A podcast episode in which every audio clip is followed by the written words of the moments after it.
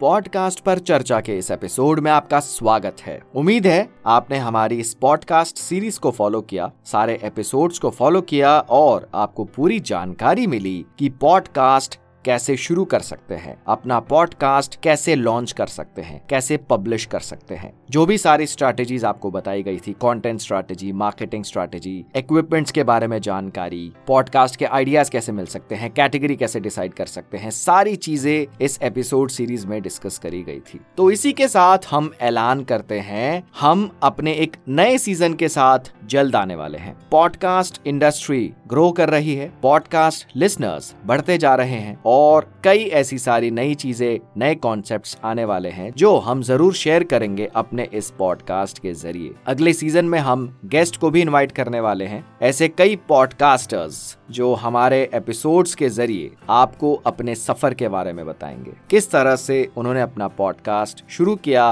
और कैसे उन्होंने अपनी एक पहचान अपने पॉडकास्ट के ज़रिए बनाई। पॉडकास्ट से रिलेटेड अपडेट्स के लिए आप बने रहिए इस पॉडकास्ट के साथ। फाइनली आपके पॉडकास्ट के लिए ऑल द बेस्ट आप शुरू करिए अपना पॉडकास्ट हम जल्द आएँगे अपने एक नए एपिसोड के साथ, नए सीज़न के साथ। धन्यवाद।